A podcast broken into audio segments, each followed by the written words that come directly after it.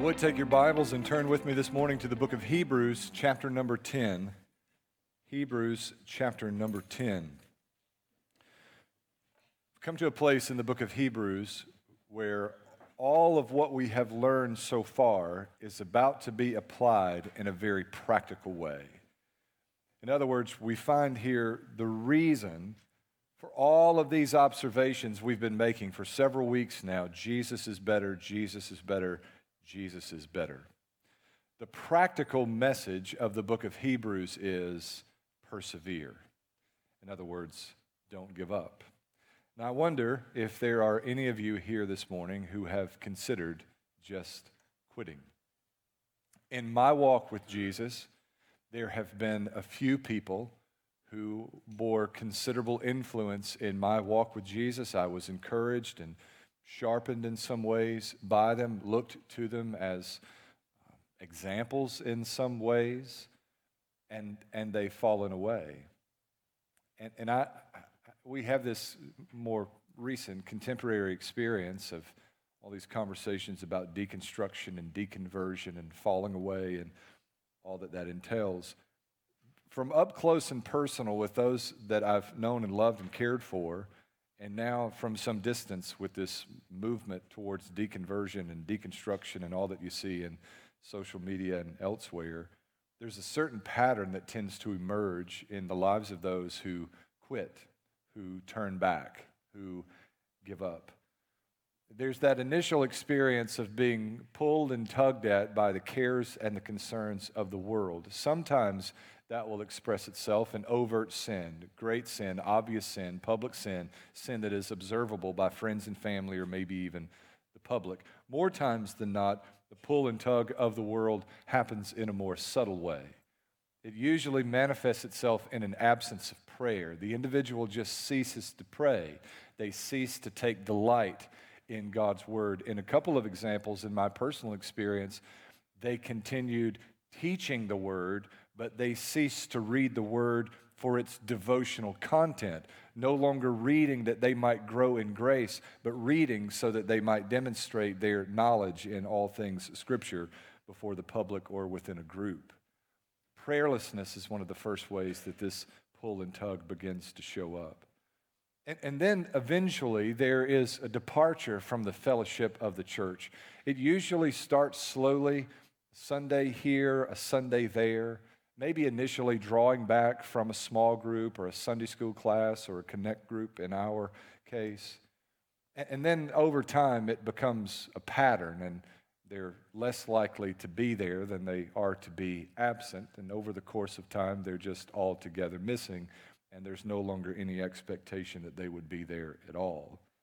And then when that prayerlessness coupled together with their cutting themselves off from the benefits of enjoying fellowship with the church, meet pain and suffering, which are an inevitable part of life in this cruel world, they completely derail and go the other way. And I wonder if any of you have toyed with the idea of quitting yourself.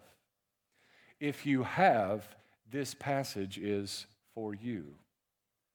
If you have not, but are inclined towards sin, as we all are, this passage is going to be critically important for you, anchoring your soul behind the veil before that day of testing comes for you. Hebrews chapter 10, beginning in verse number 1. If you found your way there, join me in standing out of respect and honor for the reading of God's word.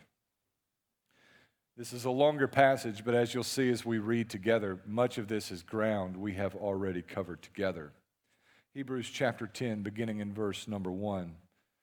Since the law has only a shadow of the good things to come and not the actual form of those realities, it can never perfect the worshipers by the same sacrifices they continually offer year after year. Otherwise, wouldn't they have stopped being offered, since the worshipers, once purified, would no longer have any consciousness of sins. But in the sacrifices, there is a reminder of sin every year, for it's impossible for the blood of bulls and goats to take away sins. Therefore, as he was coming into the world, he said, You did not want to sacrifice an offering, but you prepared a body for me.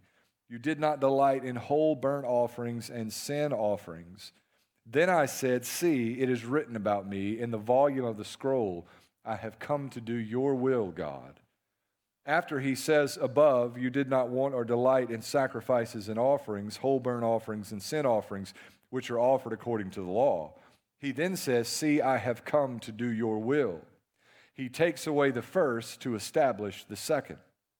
By this will of God, we have been sanctified through the offering of the body of Jesus Christ once and for all. Every priest stands day after day ministering and offering the same sacrifices time after time, which can never take away sins.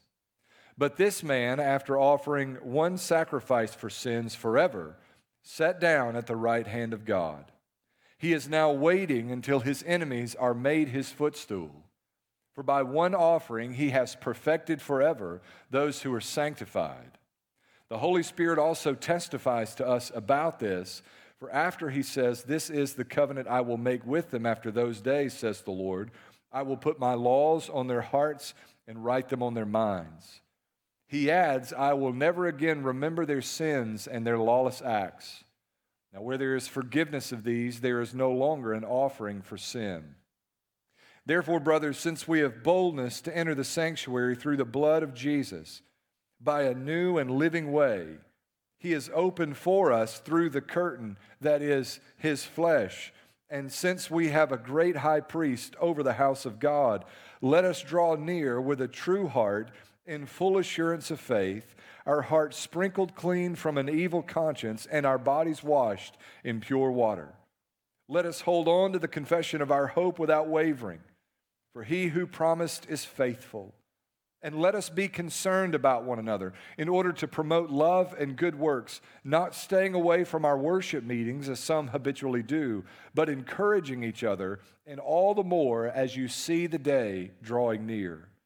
For if we deliberately sin after receiving the knowledge of the truth, there no longer remains a sacrifice for sin but a terrifying expectation of judgment and the fury of a fire about to consume the adversaries. If anyone disregards Moses' law, he dies without mercy, based on the testimony of two or three witnesses. How much worse punishment do you think one will deserve who has trampled on the Son of God, regarded as profane the blood of the covenant by which he was sanctified, and insulted the Spirit of grace?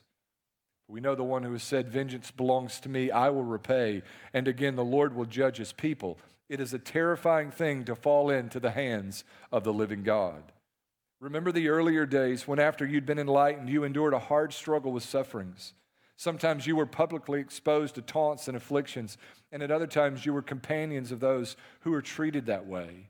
For you sympathized with prisoners and accepted with joy the confiscation of your possessions, knowing that you yourselves have a better and enduring possession. So don't throw away your confidence, which has a great reward. For you need endurance, so that after you've done God's will, you may receive what was promised. For yet in a little while, the coming one will come and not delay, but my righteous one will live by faith. And if he draws back, I have no pleasure in him. But we're not those who draw back and are destroyed, but those who have faith and obtain life. May the Lord bless the reading and the preaching of his word. You may be seated. As I said a moment ago, there's a great deal of ground in Hebrews chapter 10, which we have already covered together. In Hebrews chapter 9, the point being made by the preacher is this the offering of Jesus' body and blood in our place is a better offering than the offerings of the old covenant. What Jesus has done for us by his death and through his blood, the blood of bulls and goats simply could not do for us. Verses 1 through 4 of Hebrews chapter 10 continues to elaborate on this topic, dealing specifically with the weaknesses of sacrifices made under the old covenant. Here we're reminded that the sacrifices of the old covenant were a mere shadow of the things to come. Verse 1 says, The law has only a shadow of the good things to come and not the actual form of those realities. What was foreshadowed under the old covenant in their sacrificing of bulls and goats and sheep and various other offerings has been fulfilled perfectly in Jesus. Jesus has become our lamb without blemish or spot, our Passover lamb. The blood of Christ has been painted across the doorpost of our heart so that the judgment might pass over us by the grace of God. Jesus has become our atoning sacrifice, Jesus' blood providing uh, uh, uh, atonement for our sin propitiation for our sin, and that the wrath of God against us has been quenched by the blood of Jesus. Jesus has become our scapegoat, carrying our sins away. Jesus has become our Sabbath rest, providing for all our need. All of the ceremonial obligations or requirements of the old covenant have been fulfilled perfectly in Jesus. That old covenant, just a shadow of what was to come in absolute perfection. Here we're reminded that the sacrifices of the old covenant cannot perfect the worshiper. They cannot take away our sin. In fact, the text itself ends in verse 4 It is impossible for the blood of bulls and goats to take away our sins. What was shadowed in the performance of those ceremonies, not just the sacrifice itself, but was what was shadowed in the result of those sacrifices is fulfilled perfectly in Jesus, and that all our sin is carried away in Christ. A note uh, worthy of our, our mentioning here in verses 2 and 3 is that the repetitive nature of that old covenant sacrificial system was itself deficient fact that it had to be performed with regularity was a reminder of the sin. There was a consciousness of sin because of this annual or periodic sacrifice. It is not so under Christ. Jesus' sacrifice is superior in that he offers himself. Jesus' sacrifice is superior in that it is a once and for all sacrifice, taking away our sin forever. The benefits of Jesus' sacrifice the superiority of Jesus' sacrifice highlighted in verses 5 through 18. Verse 5 says, Therefore, as he was coming into the world, he said, You did not want sacrifice and offering, but you prepared a body for me. The substance of Jesus' sacrifice is better. It's not an animal, it's not a bull or a goat or a sheep or a pigeon. It is the very body of Jesus that is offered for us. Jesus offers his body according to the plan of God. Continuing to verse 6 You did not delight in whole burnt offerings and sin offerings. Then I said, See, it is written about me in the volume of the scroll. I have come to do your will. Jesus' sacrifice comes according to the will of God. In verse 9, the Bible says, He then says, See, I have come to do your will, emphasizing here that the death of Jesus as our substitute is done according to the predetermined plan of God for the salvation of his people. Jesus doesn't come and hijack the plan of God and do something entirely different. Jesus doesn't come in some way to thwart the will of God. Jesus' death and resurrection are not plan B, but according to the predetermined plan and purpose of God, Jesus intervenes in human history, providing his body and his blood as a substitutionary sacrifice, atoning for our sin, carrying our sin away.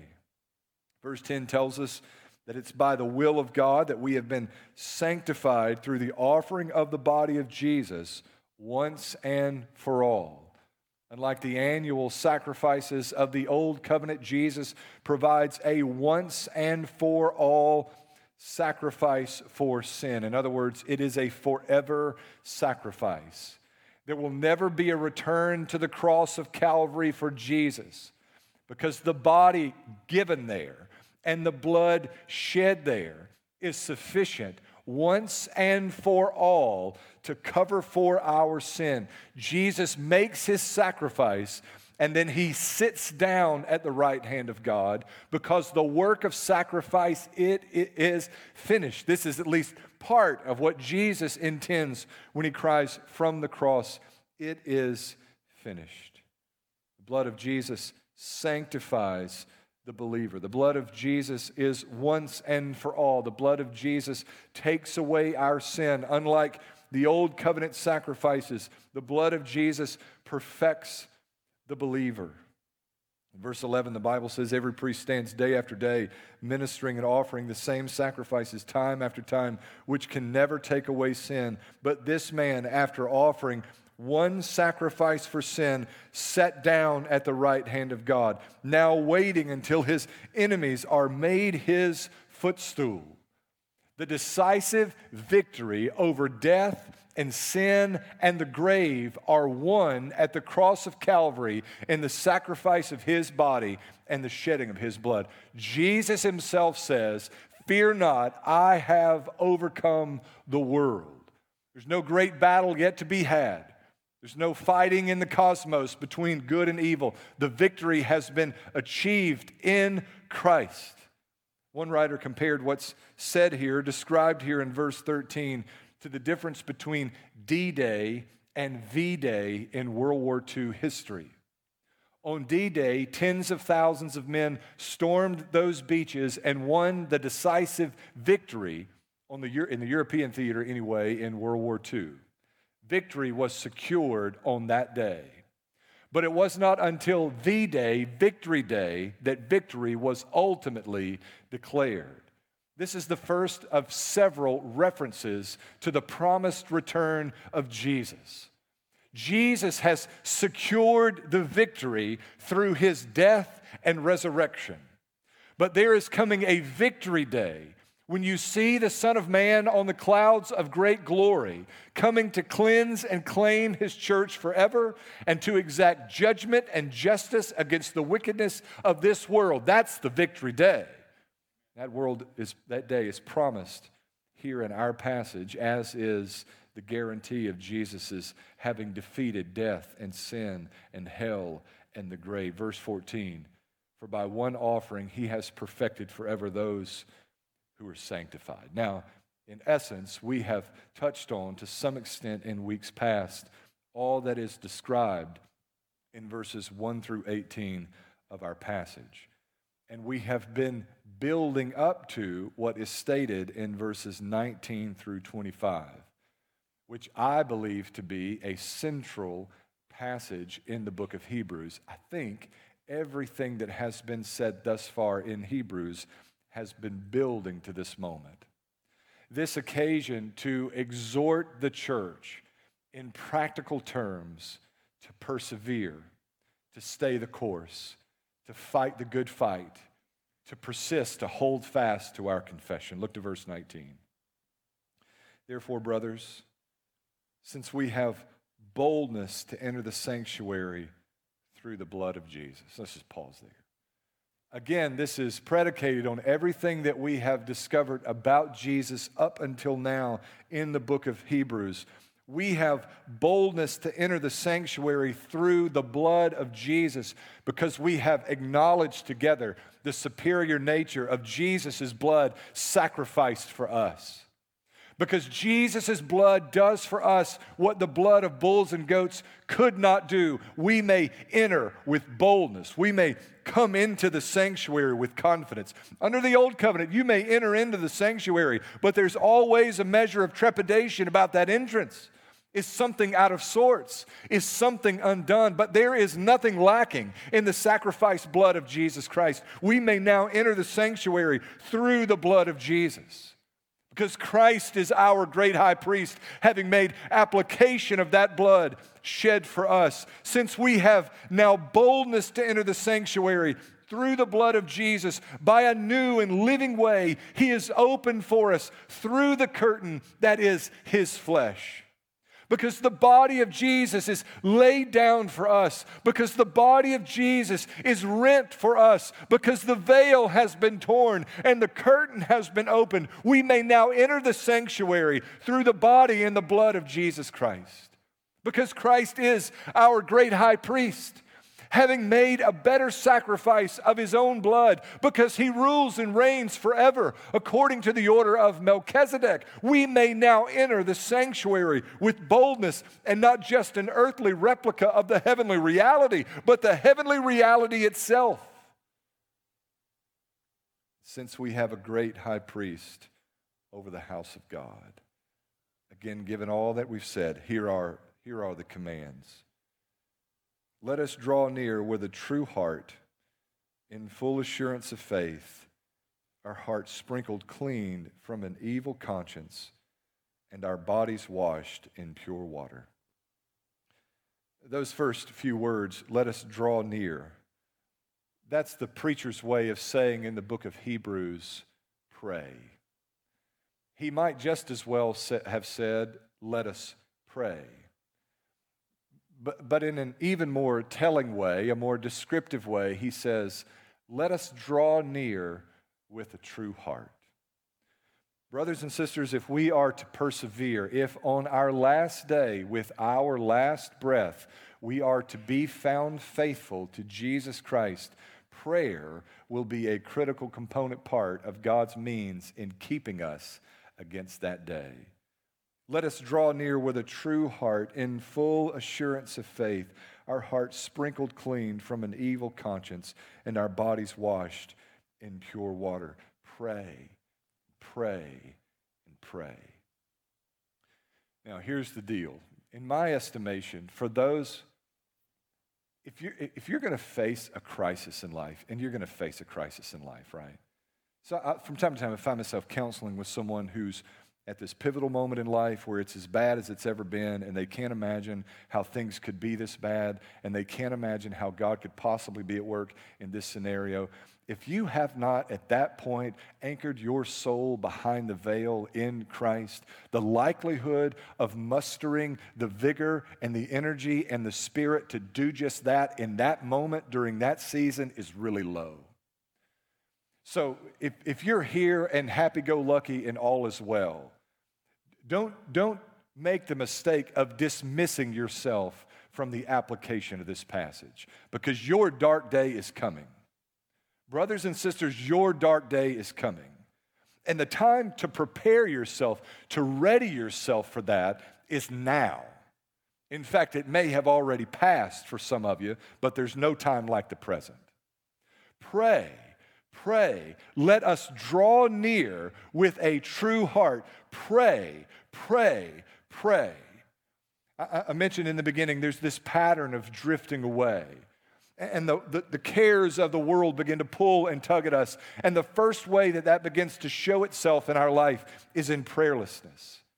And, and I wonder how many of you, in the hustle and bustle of a Sunday morning, trying to get to church and look decent and be here on time and all of those sorts of things, have even given thought to praying today, or how many haven't prayed in the last 24 hours, or in the last 48 hours, or in the last week, or don't make it a priority to pray at all, or are living as practical atheists with very little thought of God whatsoever until Sunday and the ritual of Sunday rolls around the next time prayerfulness is a critically important component part of God's holding us fast. Avail yourself of the great gift of prayer.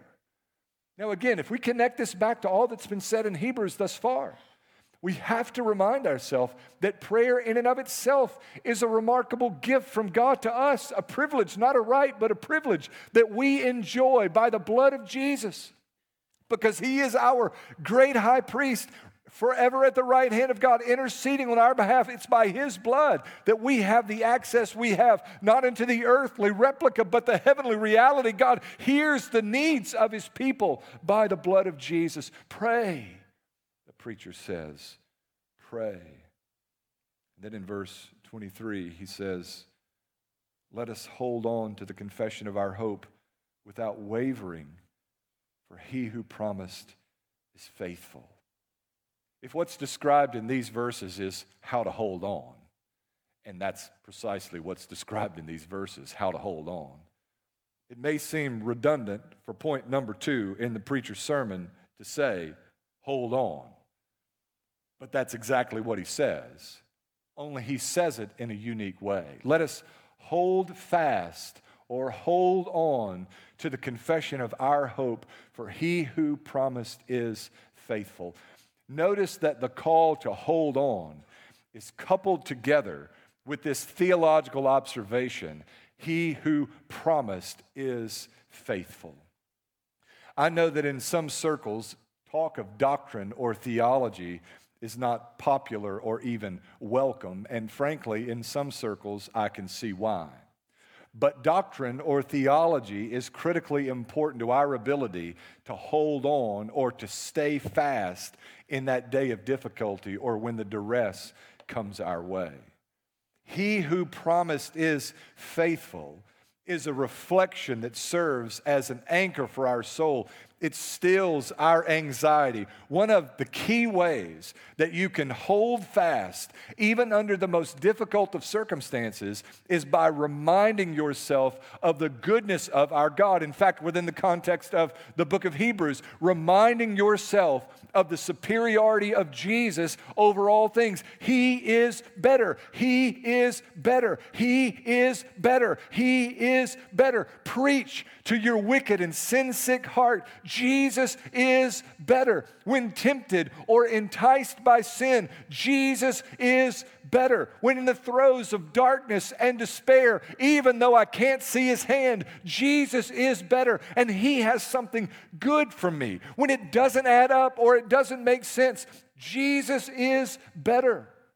It is a good, beneficial thing, and it has a persevering effect on us when we reflect on the goodness of God this theological observation is one that I find to be incredibly helpful. One of the most endearing qualities of our good and faithful God is his steadfastness and faithfulness. In a world that is topsy turvy, we never know what's coming next. You turn on the news one day and there's one crisis, and you turn on the news the next day and there's a new crisis, or there are six one day and six new ones on the next day, but there's always a new crisis for the day. Those may be somewhat distant, they may be far off from you, but even locally, close to home, within your family or within your circle of friends or your sphere of influence, there seems to be a new crisis or a new tragedy with each day that passes. People are so incredibly unreliable today, there's very little that you can count on in life, in this world anyway, but God is steadfast in his faithfulness. Jesus is the same yesterday, today, and forever. He never changes. In him, there's no variation, no shadow of turning. He's just steady. He is faithful. I know what I'm going to get from Jesus tomorrow because it's going to be the same as I've gotten from Jesus every day of my life. We used to sing in our country church, in my home church, count your many blessings, count them one by one. Sometimes just reflecting on the ways, the many ways that God has blessed you and provided for you, reflecting on the favor that He's shown you over time, can be a way of anchoring your soul in the confession of our hope. What precisely does it mean to say confession of hope? Let us hold on to the confession of our hope without wavering. We should ask, what is the confession of our hope? It's just the short slogan or mantra, the confession of our mouths, this statement that Jesus is Lord. That's it. That He's Lord. That Jesus is Lord. In a first century context, not Caesar, but Jesus is Lord. In our context, not the cares and concerns of this life, not presidents, not principalities, not rulers, not other systems. Jesus is Lord. Not me. I am not the Lord of my life. Jesus is Lord. Not my feelings, not my affections, not what's culturally appropriate or acceptable. Jesus is Lord. That's the confession of our hope. This is often unnoticed, but this is a theme throughout the New Testament. When Jesus says, Take up the cross and follow after me, what he's calling us to in that passage is that we would hold fast to the confession of our hope that indeed Jesus is Lord to the very last page of the New Testament. In the book of Revelation, the Bible is calling us in the face of fear and death. If it means marching face first into the teeth of death, we hold fast to the confession that Jesus Christ is Lord. All of that military symbolism and imagery is just that. The weapons of our kingdom warfare are not literal weapons. It is the confession of our mouth that Jesus is Lord. This is how the kingdom advances. This is how the kingdom moves forward in victory. And this is how we enjoy victory individually by holding fast to that confession that no matter whether we can see it today or not, no matter what happens around us, no matter how great the pressure may be, or how severe the persecution is, or how indifferent our feeble heart may be, Jesus is Lord. Hold fast to the confession of our hope without wavering, for he who promised is faithful. You better settle this in your heart today because your day of difficulty is coming. There, there have been times when I've, I've, I've preached on the sovereignty of God, especially the sovereignty of God in seasons of hardship and difficulty, that all things are being worked together for the good of those who love Him, the called according to His purpose, that what's often meant for evil, God intends for good. And, and there's just just sort of glazed looks because it's, it's, it's hard. It's hard to count in a season, a mountaintop time in life, on the inevitability of that valley experience when everything goes to waste. But you've got to know, listen to me, come in real close. There's going to come a day when everything goes to waste for you. There is going to come a day when the doctor declares a diagnosis that was not what you expected. There's going to come a day for you when the phone rings and it's the worst conceivable news. There's going to come a day for you when your kids defect or they find themselves in trouble, uncertain times. There's going to come a day for you when it's as bad as it could possibly be. And if you've not settled these realities in your heart at that moment, the likelihood of doing so under those circumstances are not great. Jesus is Lord. He is worthy of our worship and our praise. And He is faithful. He who promised is faithful. And He is Lord over all. And He is at work for our good, even when we cannot see His hand. He would not withhold any good or perfect gift from His people. He does provide for all of our needs according to His riches and glory in Christ Jesus. And even the bad things, yes, even the bad things are being worked together by a good and faithful God for the good of His people, the called according to His purpose. But you need to settle those issues. You need to anchor those issues in your heart at this very moment if you've not until now, because your day is coming, friend. Hold fast. He who promised is faithful. But that's not all he says. Look to verse 24. Let us be concerned about one another in order to promote love and good works, not staying away from our worship meetings as some habitually do, but encouraging each other, and all the more as you see the day drawing near.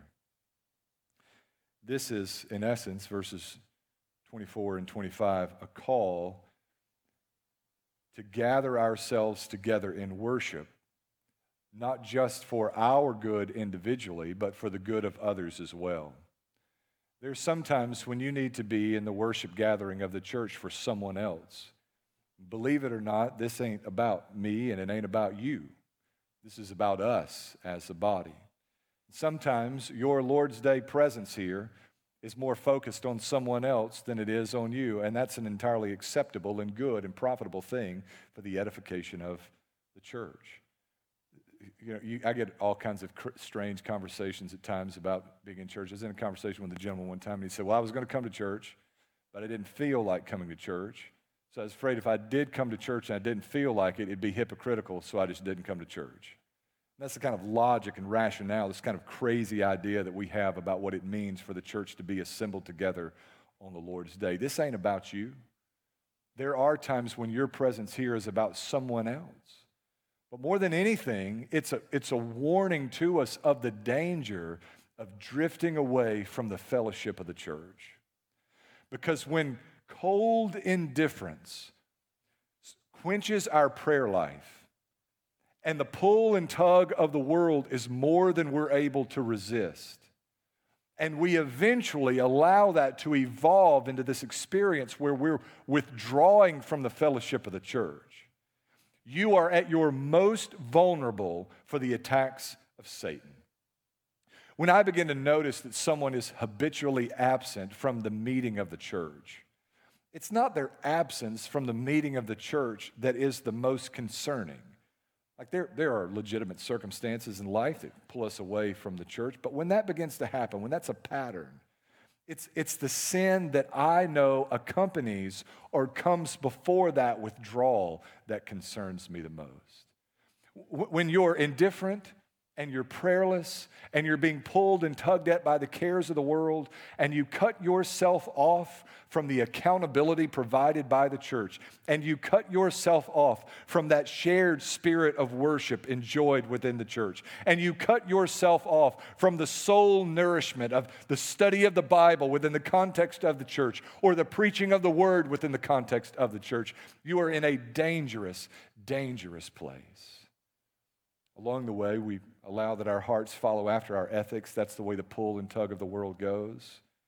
Rather than coming to terms with our sin, we begin to accommodate our new system of values by developing a new system of ethics and ultimately a new system of theology. That's how the drift takes place. I, I try to tell people often, I'm not sure that many are listening, but the problem with high school students, this phenomenon of high school students graduating high school, going to college, and defecting, that, that, is not happening primarily in the science department of the university that they're attending. I know that's what all the talk is. They go there in the science department, they get them all messed up. That, I'm, I'm not convinced at all that's really the issue. The problem is more likely on Thursday and Friday nights when they're in parties that don't accord with the teaching of the scripture or spending nights with boyfriends and girlfriends conducting immoral behavior, involving themselves in immoral behavior that does not align with the teaching of the gospel. And eventually, they will find their own ethical system that aligns with their new approach to life. And eventually, they have to adapt a theological system that can accommodate that new ethical system. The first question we ought to be asking when college students defect is not what they learned in the science department, but who they're sleeping with on the weekends. This is how the drift takes place. This is how the drift happens. This is a surefire way to make sure that on your last day, you don't finish well. Be cold and indifferent toward the gospel. Allow yourself to drift away from the fellowship of the church and let the cares and concerns of the world, the desires of your flesh, drive the car. But if your desire is to finish your last day and to take your last breath in fellowship with Jesus, having run the race set before you well, commit yourself to prayer.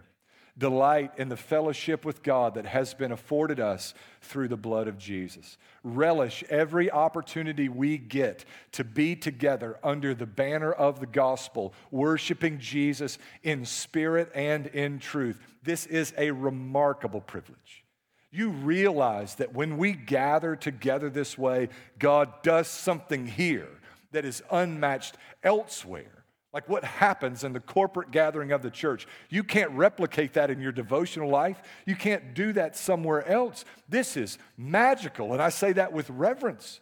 The Spirit of God in me matched together with the Spirit of God in you. The Spirit of God in you matched together with the Spirit of God in your friend or neighbor, worshiping God. God is pleased to inhabit the praises of His people. God's glory is pleased to abide among the holiness of His people. God comes to meet with us.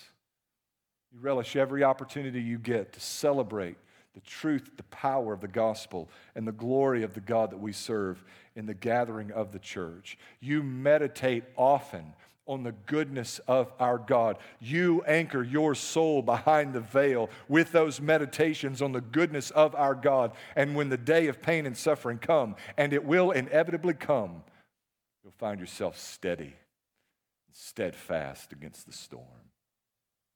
Verses 26 and following bring an end to the chapter. I'm not going to camp out there for a long time, but I, I do want to acknowledge a couple of interpretive challenges here to speak through them in the time that we have left.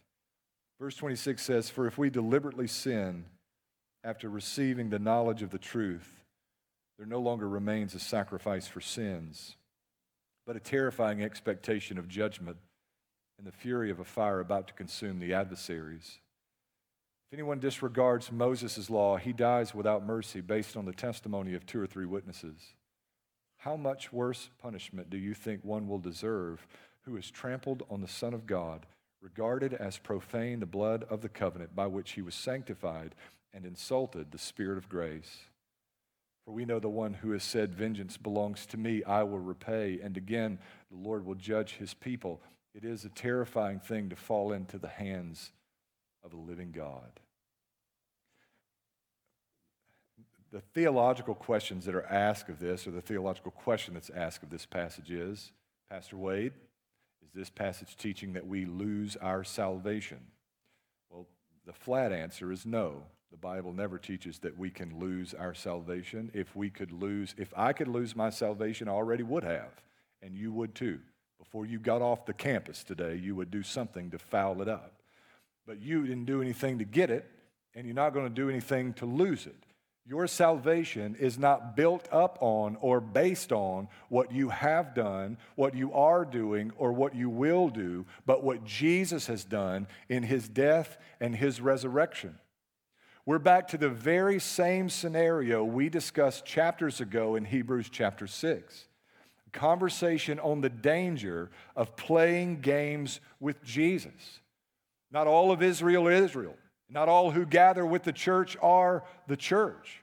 There may be people here in this congregation this morning who've been all around the work of God, who know all the right answers to all the right questions when it comes to the gospel, but have themselves yet to be touched by the power of the gospel.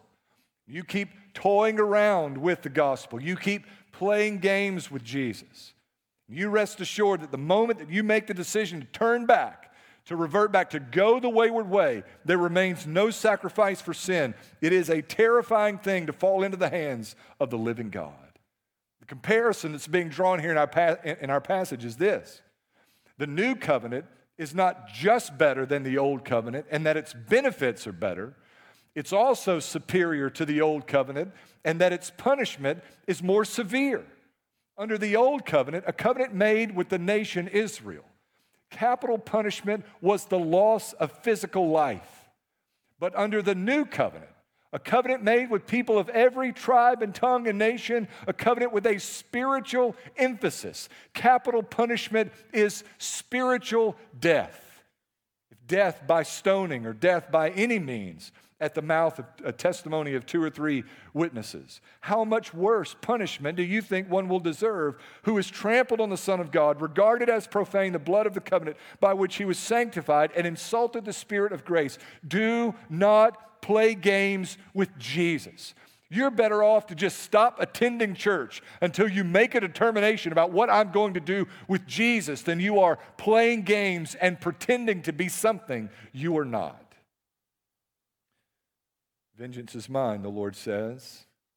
I will repay. The Lord will judge his people. Now listen to verse 32.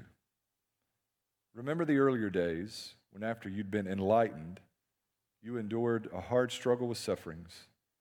Sometimes you were publicly exposed to taunts and afflictions, and at other times you were companions of those who were treated that way. You sympathized with the prisoners and accepted with joy the confiscation of your possessions knowing that you yourselves have a better and enduring possession. So don't throw away your confidence, which has a great reward, for you need endurance, so that after you've done God's will, you may receive what was promised. There was a time for them when, when they, had, they had exhibited the fruit of real repentance. And they, they had persevered through some degree of persecution, if not them personally, then someone they were connected to. And even to those, the preacher says, hold fast. And he warns them of the danger of backsliding, the danger of drifting away. Now, if someone from outside of our cultural context can suffer persecution, be friends with those who suffer persecution, maybe even have their life in jeopardy for holding fast to their confession. If that kind of person in that kind of experience is in danger of drifting away, because we herald that as like a big deal, right? When I, when I meet brothers who are suffering for their faith, there's just a special place in my heart for that. But if those brothers are in danger of drifting away, how much more so you and I? It, it, doesn't matter who you are or where you're from, you had better guard your heart. Paul says in the Corinthian letters, let him who thinks he stand take heed lest he fall. I don't care if you're a pastor or a preacher or an evangelist or a connect leader or a layperson or an usher or a greeter. I don't care what role you play within the life of the church. You had better guard your heart and anchor your soul for the day of difficulty, lest you yourself drift away and deprive yourself of the great reward set before us by the shed blood of Jesus. Don't throw away your confidence, which has great reward. Verse 37, the Bible says, For yet in a little while, the coming one will come and not delay. But my righteous one will live by faith, and if he draws back, I have no pleasure in him. But we're not of those who draw back and are destroyed, but those who have faith and obtain life. A couple of things in our passage here. This is a genius move by the preacher. He warns them, he cautions them. And it's a warning, it's a caution that we can give across the board. We don't have to qualify or make exceptions.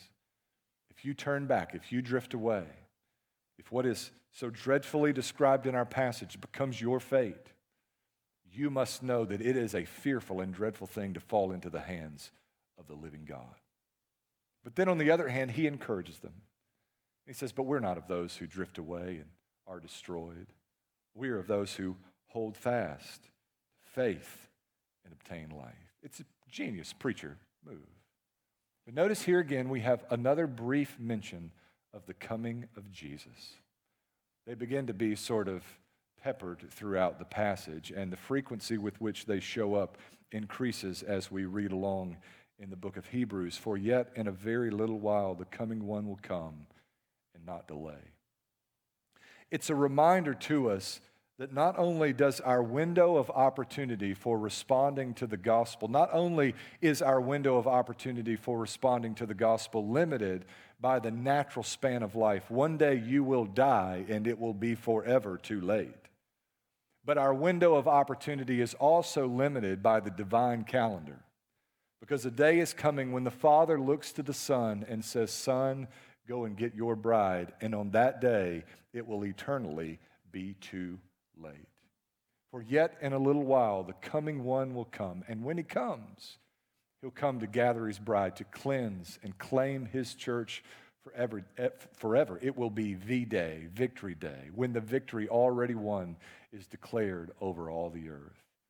Be found faithful in Christ on that day. Hold fast to him. Whatever you do, do not grow weary in well doing, for in due time we will reap if we do not quit.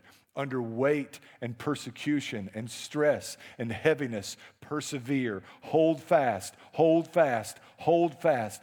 Don't turn back. Hand to plow. We're never looking back because what's been set before us is exceedingly and abundantly better than anything behind us.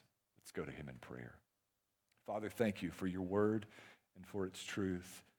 I pray that you would help us as your people to persevere. God, I pray again for those playing games with Jesus that you'd give them a heart to discern their lostness, eyes to see, and ears to hear the gospel. I pray that you would convict their heart that they could see the beauty of Jesus and their need for grace and mercy that can only be found in Him. Lord, I, I, know that the likelihood is that on some level they know that, but may these truths sink deeply into their heart. May they be truly born again even this morning. Help them to see past their baptism and church membership and all of their religious activity to their need for Christ, the depth of their sin, and the forgiveness that can only be found in Him I pray that you would stir revival in our hearts. Help us to walk faithfully with you. Help us to love you and to cherish you with all of our heart and soul and strength and mind. Help us to relish every opportunity to assemble together as your people in your name to worship you in spirit and in truth. I, pray, God, that you would be at work and move among us as a body this morning. May your will be done. In Jesus' name. Amen.